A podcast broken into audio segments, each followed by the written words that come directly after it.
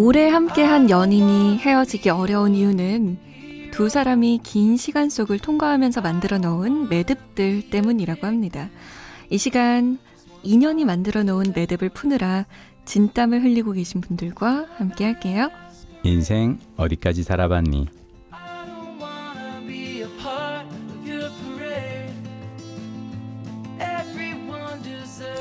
이분과의 매듭이라면 밧줄로 꽁꽁 아주 그냥 단단히 묶어두고 싶습니다. MBC의 김민식 PD, 안녕하세요. 안녕하세요. 사람과의 인연을 생각해 보면요. 네. 제가 방금 말씀드린 것처럼 꽁꽁 음. 묶어두고 싶은 그런 음. 인연이 있는가 하면, 음, 아이고, 좀 풀어져라. 음, 끊고 싶다. 음. 하는 매듭도 좀 짜증나는 매듭도 있는 것 같아요. 그렇죠. 근데 또 재밌는 게 인연이라는 게요. 그냥 약간 좀 긴 시간을 놓고 보면 지금 이 순간은 나하고 너무 힘들고 나를 힘들게 하는데 어쩌면 그래도 5년 전, 10년 전 이렇게 긴 시간을 해오면서 과연 이 사람이 나한테 과연 힘들기만 한 인연인가? 또 그렇지 않은 경우도 있거든요. 음. 그래서 어쩌면 때로는 시간에 그 그리고 어 힘든 사람들은 또 지나다 보면 멀어지더라고요. 어 저를 무척 힘들게 하신 어떤 맞아요. 상사분이 계셨는데 어, 그렇게 오래 어, MB 가시지 않더라고요. 그게 스르르 풀려 버릴 스르르 때도, 때도 있어요. 있는 것 같아요. 예. 자, 청취자분의 사연 만나볼게요.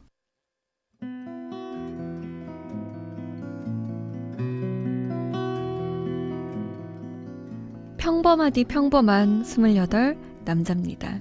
제 고민은 헤어지는 걸 잘 못한다는 거예요. 다 큰 남자가 이런 게 고민이라고 하면 어쩌면 청승맞아 보일 수도 있고 지질이 못나 보일 수도 있는데요. 저는 애정을 두었고 정을 붙였던 것들을 떠나보내는 거 잘 못해요. 예를 들어 제가 잠 못 드는 이유를 잘 듣고 있었는데 갑자기 DJ의 사정이나 개편으로 프로그램이 사라진다고 한다면 저는 아마 한동안 아니 아주 오랫동안 멍하게 지낼 겁니다. 그뿐 아니라 여자친구와 헤어지는 일부터 단짝 친구와 물리적으로 멀어지는 일, 좋아하던 연예인이 은퇴하는 일, 심지어 고장난 휴대폰을 버리는 일 등등 큰 이별부터 작은 이별까지 하나하나 신경 쓰고 슬퍼합니다. 만남이 있으면 언젠가 헤어짐이 있다는 걸 알고 있지만 그 사실에 익숙해지지 못하네요. 헤어짐에 담담해지는 방법 있을까요?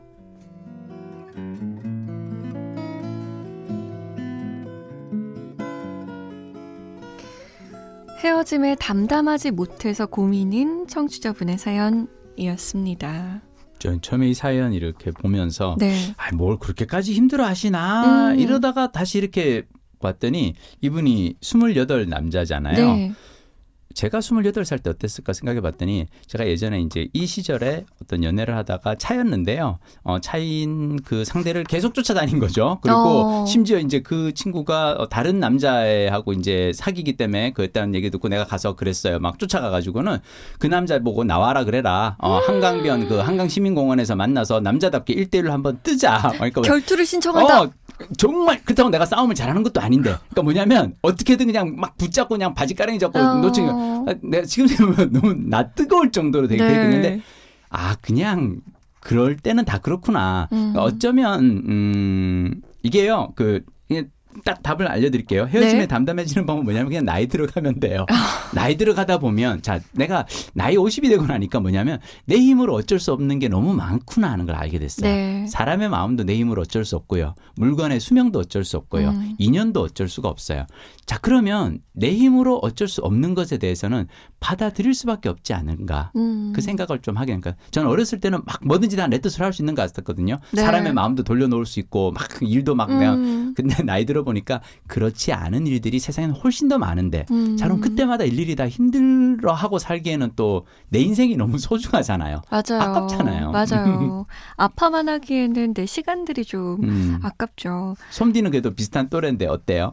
저는 이 청취자 분이 굉장히 마음이 음, 여린 분인 음. 것 같아요. 음, 속정이 깊은 남자. 그렇죠. 아마 어쩌면 28 정도 됐으니까 음, 음, 진짜 그래 어쩔 수 없는 일이야. 여기까진 생각이 되는데 음. 그 이후에 그냥 내상이 쭉 이어지는 걸 수도 있겠다라는 음, 생각이 들어요. 음, 그러니까 인정하는 것과 내가 아파하는 건 또 다른 문제인 그렇죠. 거잖아요. 음, 그래서 저는 이분이 본인이 이제 헤어짐을 잘 못한다는 걸 사실 어떻게 보면 콤플렉스나 문제점으로 음. 인식하고 계신데 음. 전 그게 꼭 문제점이라고는 생각이 안 들어요. 맞아요. 음. 오히려 음. 내 인생을 조금 더 풍성하게 살아갈 수 있는 음. 원동력이 될 수도 있겠다라는 생각이 음. 드는데 예를 들어 작곡가들, 작사가들 그 사람들은 예전의 기억들, 음. 예전에 나의 아파했던 경험들을 떠올리면서 작곡을 하고 그렇죠. 작사를 하고 맞아요. 그러거든요. 음. 작가들도 자신의 경험들을 자꾸만 끌어와서 맞아요. 기억이 나지 않는 그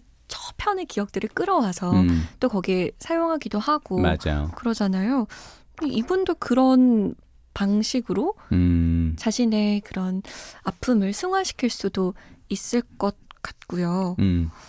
음. 또 어떻게 생각하세요? 저는 사실 네. 이분이 이렇게까지 이야기할 수 있다는 것만으로도 음. 음, 일단 자신의 어떤 특징에 대해서 잘 알고 있다고 생각하고 음. 이걸 받아들이고 인정하면 음, 그리고 조금 어, 아 지난 인연에 집착하다 보면 우리가 자칫 그 아까 뭐냐면 새로운 인연을 놓칠 수 있다는 거예요. 맞아요. 어, 내가 이렇게 방금 헤어진 여자를 계속 생각하다 보면 사실은 내 옆에 더 좋은 여자가 어쩌면 나에게 어떤 그 신호를 보내고 있는데 그걸 내가 캐치를 못할 그렇죠. 수도 있거든요. 그래서 때로는 어 지난 것보다는 앞으로 다가올 것에 대한 어떤 희망에 조금 더 집중하면 어떨까 하는 생각도 맞아요, 들고요. 맞아요. 음. 아 저는 그리고 이분한테 음. 글 쓰는 거 혹은 그림 그리는 걸 좀 추천해 드리고 싶어요. 제가 제가 책을 냈다는 게 너무 창피하긴 하지만 음? 책을 쓸 때 좋았던 점 중 하나가 그거였어요. 음. 글로 정리를 하려고 하니까 음.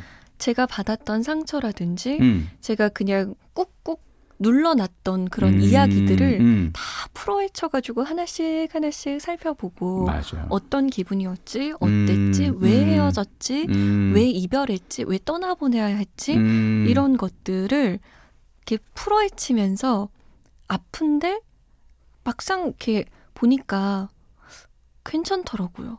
그러니까 막상 보니까 아 그렇게 큰 일은 아니었구나. 아니었구나. 우리 모두에게 일어날 수 있는 흔한 일일 수도 있겠구나. 음. 이런 생각도 들었어요.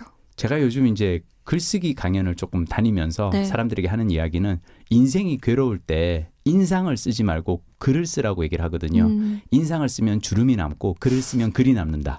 이를테면 떠나가는 고장난 휴대폰에 대해서 네. 어, 좋아하던 은, 연예인이 은퇴하는 일에 대해서 어, 단짝 친구와 물리적으로 멀어지는 일에 대해서 네. 글을 써보세요.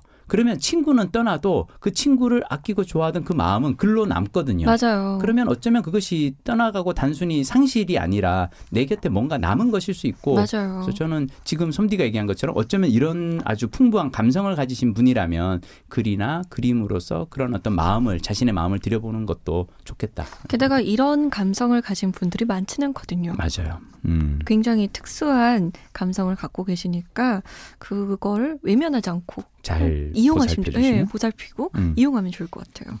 잠 못 드는 이유 홈페이지에 들어오시면 인생 어디까지 살아봤니 게시판 마련돼 있습니다. 익명으로 사연 남기실 수 있어요. 저랑 김민식 PD가 열심히 읽고 함께 고민해 볼게요. 다음 시간에 만나요. 다음 시간 뵐게요.